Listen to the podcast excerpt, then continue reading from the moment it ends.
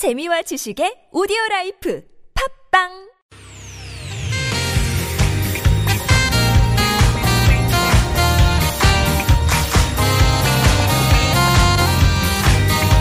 이유가 뭐지? 도대체 뭐 때문에? 세상만사 궁금한 이야기들을 꼼꼼하게 살펴봅니다. 최진봉의 왜?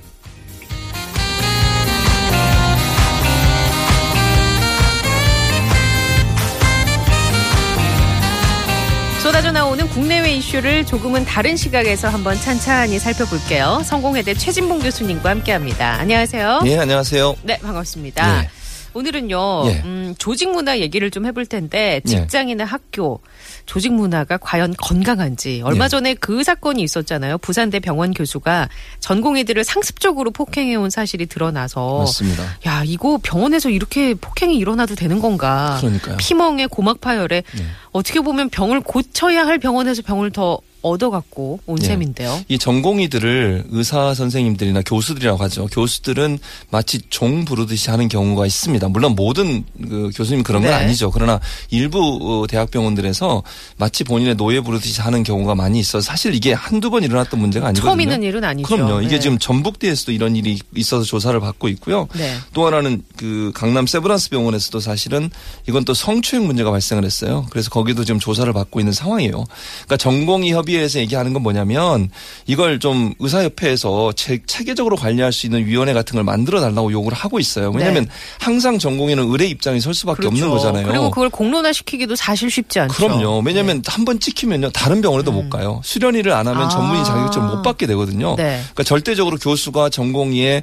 진로 또는 앞길을 완전히 붙잡고 있는 상황이거든요. 아, 그래요. 런 상황에서 얘기를 하고 말 안 듣거나 본인의 뭐 기분이 안 좋으면 그냥 폭행을 가거나 성추행까지 하는 그런 일들이 비일비재하게 일어나고 있는데 이건 단순히 병원의 문제가 아니라 우리 사회 조직이 철저히 갑을 문화로 음. 구성돼 있고 갑에 위치 있는 사람들은 의뢰 어떤 생각이나 고통이나 네. 아픔을 전혀 고려하지 않는 그런 구조로 가고 있다는데 문제가 있다고 볼 수 있겠습니다. 사실 거슬러 올라가 보면 예. 예전부터 대물림 됐다고 해야 할까요? 그렇죠. 지금 그러니까 가해자 분들도 예. 과거에 나도 그렇게 배웠던 거를 맞아요. 그냥 암암리에 답습하고 있는 건 아닌가. 그렇죠. 그리고 사실 이제 사람 목숨을 다루는 직업이기 때문에 그만큼 예민할 수 있고 스트레스를 많이 받을 수는 있는데 예. 그걸 해소하는 과정이 이렇게 너무나 음, 비전문적이고 예. 그런 거에서는 분명히 문제가 있는데요. 예. 이게 사실 병원 측에서 좀 심각하게 받아들여야 되는 문제인데 그렇지 않다면서요. 그러니까요. 그게 대체적으로 보면요. 처벌을 약하게 하거나 아니면 무마하려는 시도를 하는 경우가 많아요. 그러니까 네. 사과만 받고 그냥 넘어가는 경우. 그러니까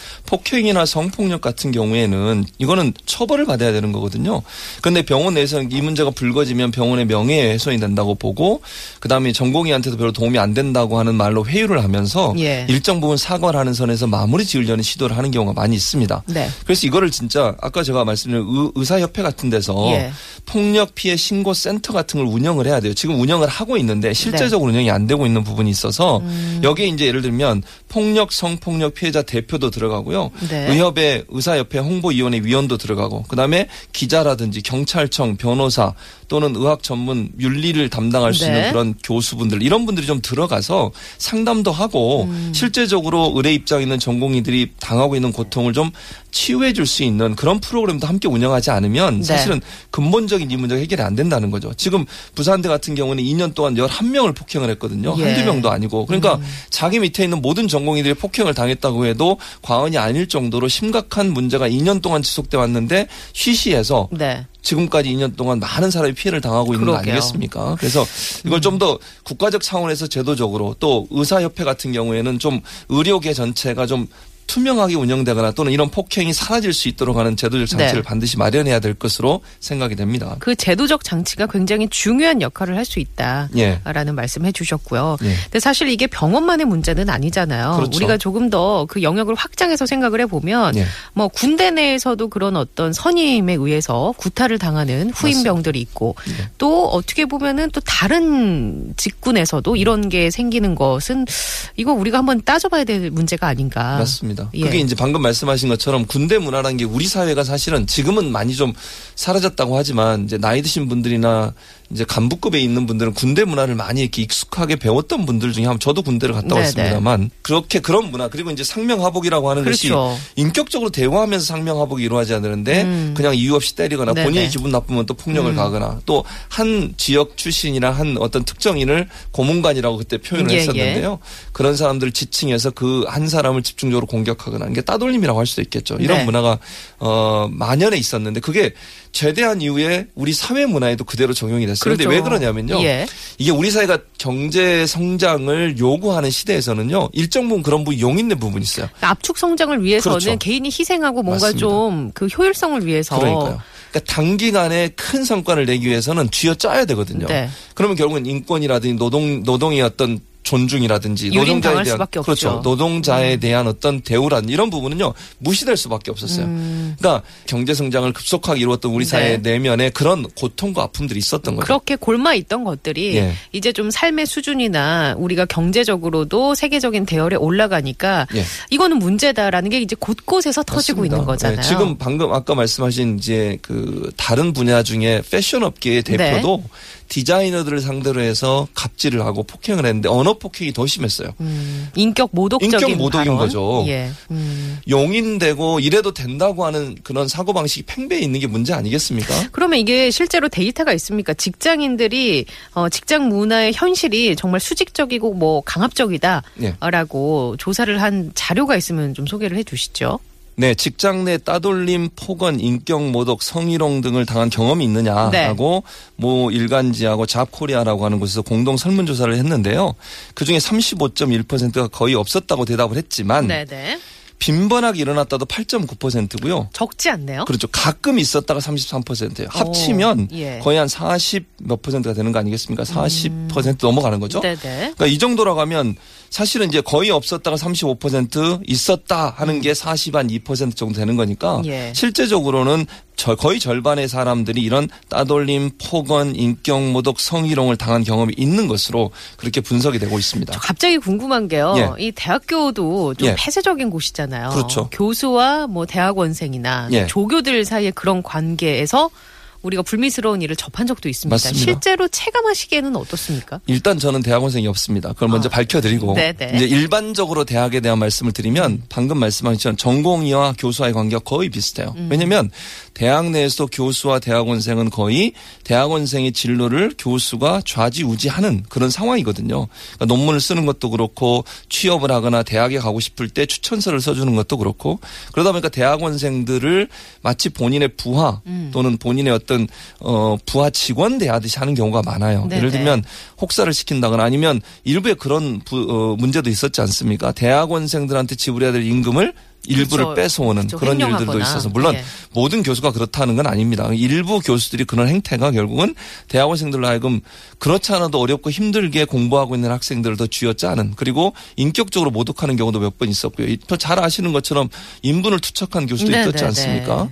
그런 걸 보면 우리 사회 그냥 권력을 갖고 있거나 지, 어, 높은 지위에 있는 사람들이 아랫사람을 향해서 보는 음. 관점 자체가 내 마음대로도 된다라고 하는 그런 관점으로 접근한다는 게 문제라고 볼 수 있습니다. 그게 조금 그러면 지금 개선이 되고 있는 상황인가요? 아직까지 크게 개선이 안 되고 있어요. 음. 왜냐하면 이게 대학원생들이 쉽게 그걸 발설하기가 힘들어요. 역시 창구가 없군요. 그렇죠. 러니까 뭔가 하나의 목소리를 낼 수 있는 그런 역할을 하는 곳이 없군요. 맞습니다. 그리고 또 한 가지는 뭐냐면 창구도 없을 뿐더러 우리 사회가 그걸 보호해 줄 수 있는 보호망이 없어요, 사실은. 예. 음. 그러니까 뭐 공익 제보자라고 할 수 있을 것이고 피해자가 얘기를 했을 때 도리어 그 사람이 인생이 또 피해를 당하는 그런 이유로 이렇게 발전돼 가기 때문에 사실은 제대로 자신 있게 본인이 당하고 있는 고통을 얘기할 수 있는 그런 장치도 통로도 부족한 상황이라고 볼 수 있겠습니다. 어, 일단 뭐 그건 제가 봤을 때 시스템적으로 접근해야 하는 문제긴 한데 예. 그 시스템 자체를 갖춘다는 게 개인의 노력으로는 될 수 없는 부분이니까 그렇죠. 우리가 잠시 후에 그러면은 어 일반적인 상황에서 개인이 취할 수 있는 노력 은 어떤 게 있는지를 한번 살펴보도록 하고요. 예. 그 전에 청취자 여러분이 문자를 주셨는데 한 분이 익명으로 보내셨어요. 중소기업에 다니는데 부장이 개인적인 심부름을 시켜서 너무 힘듭니다. 마트에 회사 비품 사러 간다고 하면 자기 집 장도 봐오라면서 쌀이며 식료품 심부름을 시키는데 싫다고 하면 불이익이 있을까봐 그냥 알겠다고 합니다. 회사가 크든 적든 공과 사가 좀 명확히 구분이 됐으면 좋겠네요. 맞죠. 이게 지금 말이 좀 됩니까? 심하네요. 심하죠. 근데 제가 볼 때는요, 이게 중소기업처럼 이런 회사들이 더 심한 것 같아요, 이게. 그 뭐 정치인이 예. 정치인인지 어떤 그 기관장에 높이 계신 분인지 는 모르겠는데 요크루트인가 예. 그 시켜 먹는 그 배달해서 오는 거 예, 있잖아요. 그리고 그렇죠. 그걸 회사 돈으로 그 맞아요. 예그 어떤- 그런 아니, 것도 제가 본 적이 모 있습니다. 국회의원은 시장도 받잖아요. 그거 들고 와서 그러니까요. 아, 마트에 문제입니다. 가서 참 그런 분들은 어떻게 해야 될지. 아, 이게 공과 사가 예. 구분되지 않는 분들은요 그런 직책 직책에서 빨리 쫓아내야 돼요. 더 이상 그런 일을 못 하시도록. 2357번 님은 입사 3년 차인데요. 회식할 때 남자 직원 사이사이에 여직원들을 앉히는 분위기 이거 여전히 적응 안 됩니다. 월차 쓰겠다고 하면 무슨 일이 있냐고 꼬치꼬치 물어보는 것도 그렇고요. 까다로운 사람으로 찍히면 업무에 불이익이 있을까 봐 맞추면서 생활하는데 남녀 평등은 아직도 먼 것 같습니다. 맞습니다. 이거 정말 저도 이제 예. 개인적으로 느끼는 부분들이 예. 있습니다. 그건 진짜 이건 잘못됐죠. 그러니까 아니 왜 여성을 음. 자기 의지와 관계없이 상사의 옆에 앉게 하고 또 춤을 네. 추게 하고 술을 마시게 하고 이런 행동은요. 이건 정말 근절돼야 됩니다. 아직도 그러게요. 이런 사고방식 갖고 있는 분이 있다고 하면요.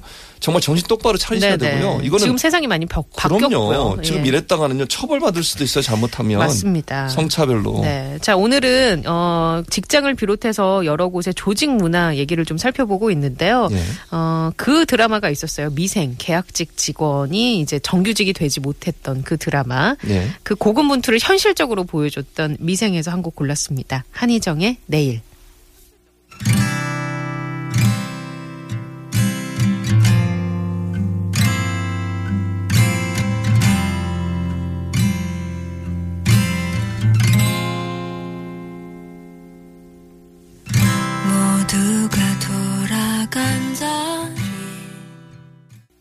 네, 성공회대 최진봉 교수님과 함께 이야기 나눠보고 있습니다. 음, 우리가 수직적이고 비민주적인 그런 문화에 대해서 이야기 나눠보고 있는데요. 이제 네. 개인들이 시스템이 일단 갖춰지는 데는 시간이 좀 걸릴 테고, 개인들이 취할 수 있는 노력은 어떤 게 있을까요?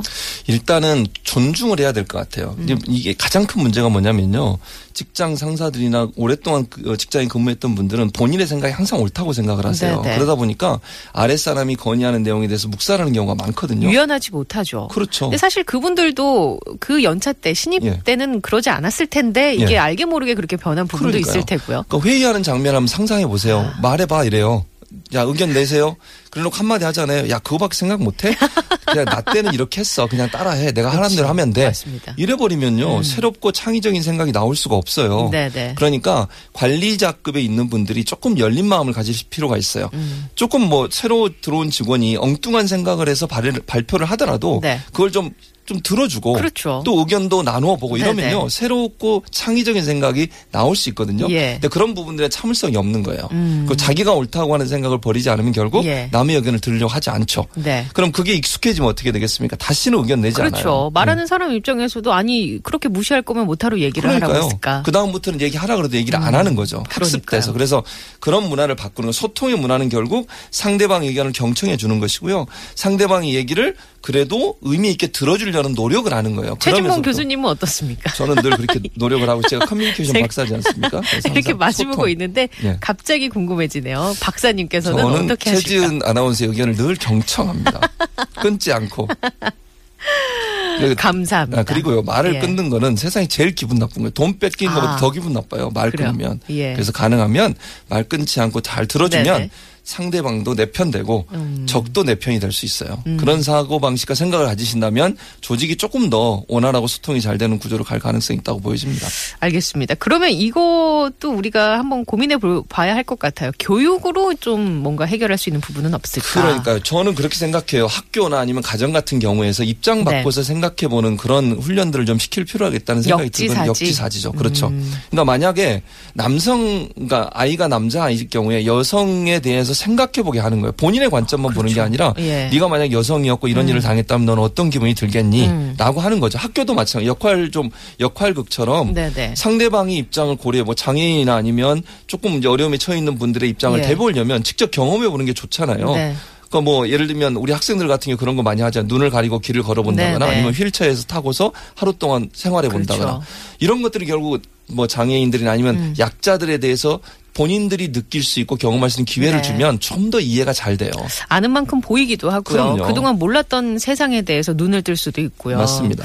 어, 알겠습니다. 오늘 성공회대 최진봉 교수님과 함께 조직 문화 그리고 우리가 앞으로 이런 부분들을 어떻게 좀 나아가서 어, 잘 해결할 수 있는지에 대해서 살펴봤는데요. 소통에 능하다는 그렇죠. 소통의 달인이라고 할 수 있죠. 예.